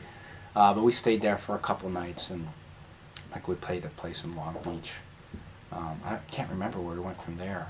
San Francisco, I think, but uh, I don't know if we played there. Uh, but yeah, it was a Raggle Taggle tour. The next year they booked European tour because they uh, and they had Ten Spot coming out, Mhm. and that was their first Dischord album. And that certainly gave them a lot of clout. It was easy to book a tour Yeah, in Dischord, Europe. yeah. Yeah, and um, and then the Europe was a totally different situation. We flew into Amsterdam, DC to Amsterdam.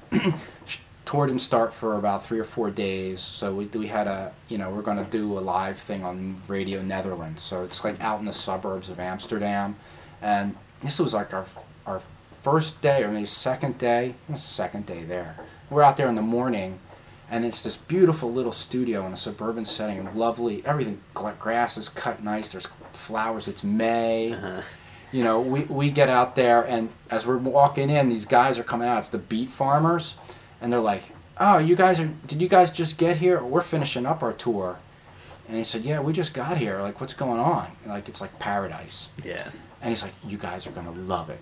This is our first tour. This is awesome. You know, Europe. You guys are gonna love it. Have a good time." Uh-huh. And we go in there, and we're like, you know, we're getting little plates of chocolates and and sandwiches, and Uh-huh. They have a little cafeteria. Yeah, get whatever you want. And Not then, like America. Yeah, and it's a beautiful radio studio, and they did a you know a set for that. And I'm like, that was the introduction to Europe. and and Europe was a whole you know uh, mind opening thing. That, then I realized that's where Scream disappeared too. Mm-hmm. And I was like, in, you know, saw when I first moved to DC, saw Scream a few times. They disappeared, and I found oh, they went. They never really wanted to come back from Europe. They were like, this is this is a livelihood you can have, mm-hmm. a standard of uh, quality of life, I should say. Yeah. That um, you cannot. Ha- I don't know where you could experience anywhere else. so we had a nine-week tour in Europe. Most of the shows were held.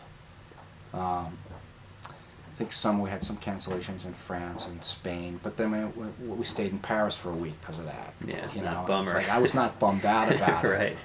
Right. Uh, promoter and some of the guys in the band were bummed out. I'm like, so what? Let's we gotta hang out with these guys, and friends that we made in Paris, and go to parties and stuff. And yeah, it was yeah. awesome. If only you had your father's uh, language skills, yeah. you could have spoken in every yeah. Like, yeah, these guys country. mostly spoke pretty well English, pretty pretty decent English. Um, but yeah, then we the, we played a lot of squats in Europe, and at first I was like, oh shit, you know, because I knew some squats like up in West Philly, and I'm like, man, you know, people shit in the bathtub in those places, yeah, you know.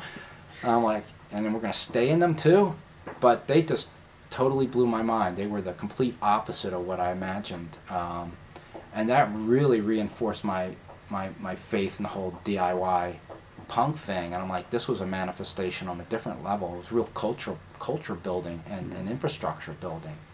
Um, I'm trying to think of the first one we went to. It might have been the one in Bern, Switzerland, which is a huge.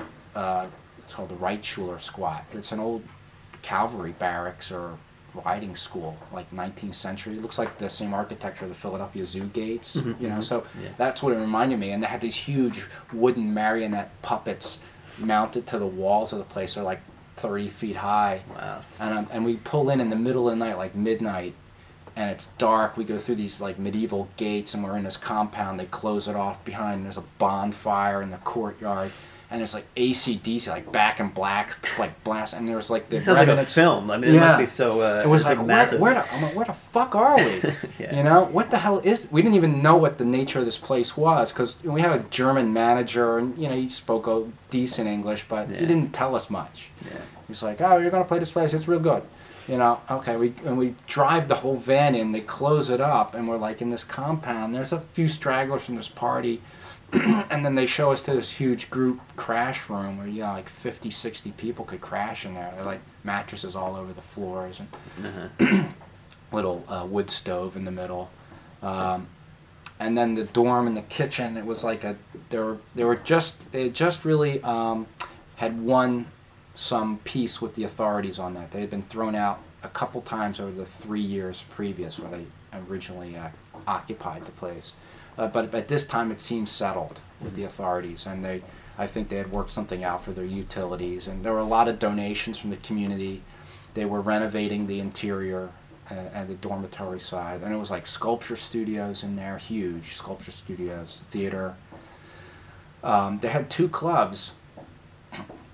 Um, they had like a pub, like a like a pub club type thing where it was a bar and probably could have like 300 people, and that's where we played. And they didn't even charge admission. I was like impressed that they just pass a hat. They sell they sell beer illegally, Mhm.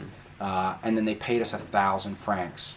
You know, it's just like almost a thousand dollars, and we're like, oh my god, they didn't even charge admission. Yeah. Yeah. You know, and there's like another two bands. Yeah, you imagine know? the U.S. people would put like a button in the hat or something. Or Yeah, no, it it worked. And then not only that, I remember they ran out of beer downstairs. It's like I went up to get more beer, you know, for the band, and and I went up to the second floor, and there was a huge nightclub up there. I didn't realize, and they, they wouldn't let me in. They're like, oh no, all women disco. And I'm like, wow, that's weird. That's cool. So I'm with the band. We just I just got to go to the bar. Oh, oh, okay. And I just like you know get like a bucket of beer and uh, a case of beer to bring downstairs. Um, but that was like a club for like a thousand people above it, above it. And they had a huge communal kitchen. They had a, a restaurant in the place. You pay whatever money you had, you know, whatever denomination of money you had, Wow, that's the currency. Um, they had a photography lab, dark room, printing press. Mm. Uh, so it was like a cultural. It was a real culture center, and it's still there. Yeah, that, that's very impressive. You know, so Yeah. we that was probably one of the biggest ones, but there were others like that. And then there were ones that were like co-opted by the government, which I remember one like in Nijmegen, Holland. It was an old school converted, and it was beautifully done. I mean, obviously I had some more than donations at work there, but it was like a YMCA, except that they had a bar and a club, Mhm. and there were all art studios and music practice studios upstairs. So like when we first got there to do the you know sound check, there were people bringing stuff in to do rehearsals upstairs. Um, there was a, even a hash bar in the place, Mhm. you know, but they didn't open it until ten because you know it was all ages. Yeah, yeah. Um, No, That's good. but it was, and there was it was just an eclectic. I was amazed at the the group of people. It seemed like gay, straight, punk, hippie, young kids. You know, 14, 15, older people in their thirties. That's was was really what um, impressed me. Also, the Europe is uh, the um, heter- heterogeneous uh, makeup of Mhm. the shows. Yeah. Right. It, it gave and it, it was really good for bands to have that kind of feedback. Yeah, yeah. Um, so we played a lot of places like that, from Oslo to Vienna. Um, Italy, there were some rough ones. We played the Leoncavallo Squat, and like a year earlier, um, Metallica had played there. because like Italy's a weird place. It's like it's either Guido disco at this time, or it was like U2, you know, like stadium Mhm. thing. There was no in between of a like a, a you know a, a trendy club. So Leoncavallo was an old industrial site in Milan, and it was a huge site too. And it was half wrecked because it just survived a police attack about you know six months earlier, where they they said it took three days for the authorities to breach the compound, and then they they they arrested everybody and they started demolishing it. But I think they were able to get protests to shut down the demolition, and then they moved back in on it. Mhm. And so there were like doorways on the second floor to nowhere. But um, that was a big hall, and they also just you know had a big. It was like a soup kitchen. You know, people, you know, you get a good meal there for like two or three dollars. That's nice. Um, I remember later on going back there and bringing some guy I met. Probably saw like my Marginal Man T-shirt or something. It was like, hey, I, he's like, I said, I'm gonna take a train out of here too, but let's go get dinner at this place. Mhm. And he's like, it's the best meal I ever had. And it was like, you know, pennies really. Yeah, that is amazing. Um, so, but you know, the fact that places like that could even pull off like a Metallica show where they got like you know maybe four or five thousand people, yeah, yeah. you know, coming to a show and it's totally underground. Yeah, that that is astounding organizational skills. Yeah. Um, So and ethics. That's the astounding Yeah. ethics that the, Mhm. the you know the attendees are, Mhm. are not adjutants. That they're all kind of uh, on board. Right. So I, en- I enjoyed that, that, that environment of freedom. Know, Mhm. That's freedom. You know, when, you know, the authorities say, oh, well, you know, okay, you've got your group of people and you're taking charge of this and, you know, it's, it's up to you. You have to be safe and, you know, someone gets hurt, that's your problem. I, Yeah, yeah. I, I think when I was given the talk the other day at the uh, AIA, they, um, uh, I showed the, um, a, a, a railroad viaduct that we played in Hamburg. Mhm. And um, this was the Hafenstrasse squat, a really big famous squat in Hamburg. It had like a whole city block of tenement buildings, like five story apartment buildings. So it's kind of like Lower East Side.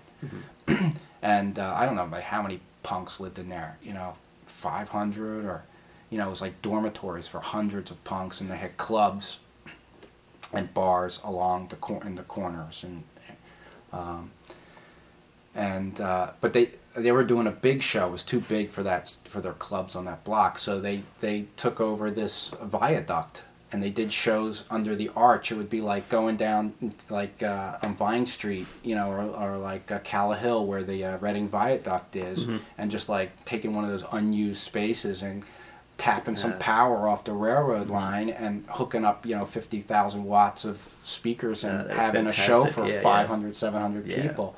And they just do that, you know? And it was just, it was mind blowing. and somehow society doesn't fall apart as a result of that. it didn't. It No- was no- improved. yeah, yeah. You know, there was stuff for young people to do. It didn't cost a lot of money. In fact, who knows? It probably almost cost nothing to do that. I mean, yeah, somebody's got to rent sound equipment. Yeah. Um, they probably charged a minimum. I probably charged something to get in there. Again, they had a you know just a table selling beer, cold beer on the side. Yeah. You know, and that you know that if you can sell alcohol, it's a good, very good uh, revenue generator. Mhm. Yeah. Yeah. Um, so you know, not only that, these places would actually pay bands, feed them, house them.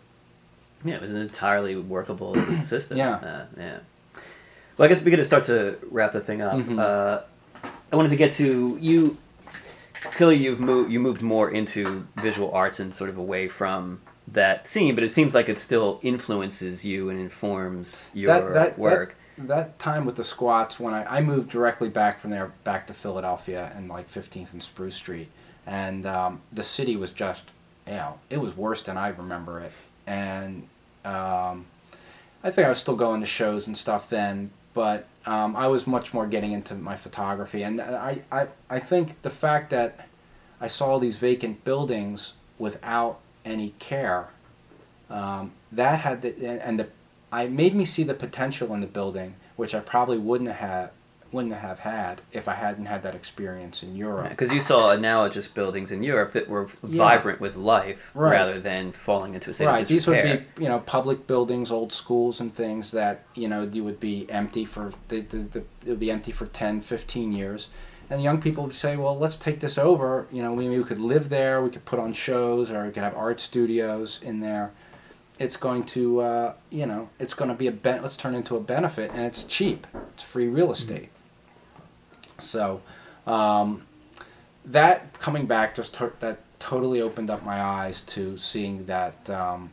that that potential, that lost potential. So the lost potential of the uh, infrastructure of the city, and the lost potential of all the um, people who were uh, unemployed. I mean, the, the unemployed people in the city is huge. You know, so that that was a major thing. So you had vast human capital and vast, you know, uh, infrastructure. It just was empty, and it made me think. You know what? If you did that here, you probably are going to, you know, you're going to get your head busted in by the authorities. Right. You know, they're not going to even, they're not even going to negotiate with you. Mhm. Um, and that just again reminds me of you know also using L&I to like you know when they have um, you know political groups when we had the the um, Republican convention and stuff you know they would use the L&I and they use the fire department to Mhm. close To things shut down down. Mhm. yeah and it's a, it's a shame that those that those those public institutions are used as tools to to destroy dissent Mhm. and to try and, and smother dissent. I think it's interesting looking through your book at all of the these buildings that are just not there anymore. That you, it must be uh, it must be interesting for you to have documented them when they were existent and now all gone. Yeah, Or- or many- part of many part of recording the history and the, the and the loss of that that opportunity, all those opportunities that could have existed, and some of them, you know, in the book, you you know, there's places that were. I was surprised, like the Spring Garden Elementary School in there. It's um, you can see there was a sign where a community organization was trying to have you know educational facility, you know, have classes and things like that, and they just couldn't do it. You know, they did they can't afford to turn the electricity on and and um, to maintain a building, let alone uh, you know a nonprofit organization that's going to help the community. It's Mhm. it's really impossible, unless you know you cut corners. Oh well, maybe we steal the electricity and you know just turn the water on at the street and but surely that's a, finite proposal. I mean, it's never going to yeah, be no, it- I mean, but in Europe they do that yeah. you know, and at least it gets things started. Uh, you know, here there should at least be some opportunities for the city to, you know, to do things where they they uh, they help organizations. There's another one, a firehouse that was a you know Strawberry Mansion community group. They just, you know, there was some money to help fix it up, or clean it out, but it didn't last, and it became an eyesore. Then the neighbors are complaining about it. They're begging to have it torn down. You know, that's normally what you hear is like the, the community's like, "Ah, tear it down, tear it down. And that's usually the, the, um, the answer Mhm. that the authorities have when something's not right with a building, you know. Well, just level it. Right. So now, having written a book like this, do do you find that maybe people would pay attention to you and your voice in wanting to see some of these buildings sustained or resurrected? Yeah, I think if people focus a little more on it and the potentials that the buildings have, Mhm. you know, the ability to uh, um, at least sh- demonstrate or have people express that the building has value, not you know as a landmark, Mhm. You know, and we need the landmarks just to have our memories intact and our history, you know, to be able to be told. Do you think that there are uh, a chorus of voices active in this city trying to do just that? Yeah, there are. There's you know there's the Preservation Alliance is you know a nonprofit group that does. AIA does somewhat. You know the problem is that a lot of professionals who work in architecture and generally they don't want to be too vocal and can't be uh, can't express perhaps exactly how they feel because you know you don't know where their next uh, assignment and project might come from. You Mhm. know it, it's I think uh, people are a little bit scared to be more active and speak out. You know, and I think that's another sign of the times that I kind of cherish that period and like I said, like the late seventies or early eighties, where it was a real free spirit time. You know, where anything was possible, um, and there weren't many barriers to entry. Mm-hmm. You know, and that's what was special about that that time. You know, you could do it if Right. you wanted to. Yes. Okay. Well, super, Vincent. Thank you very much for uh, doing the interview with me. Great, it was a pleasure.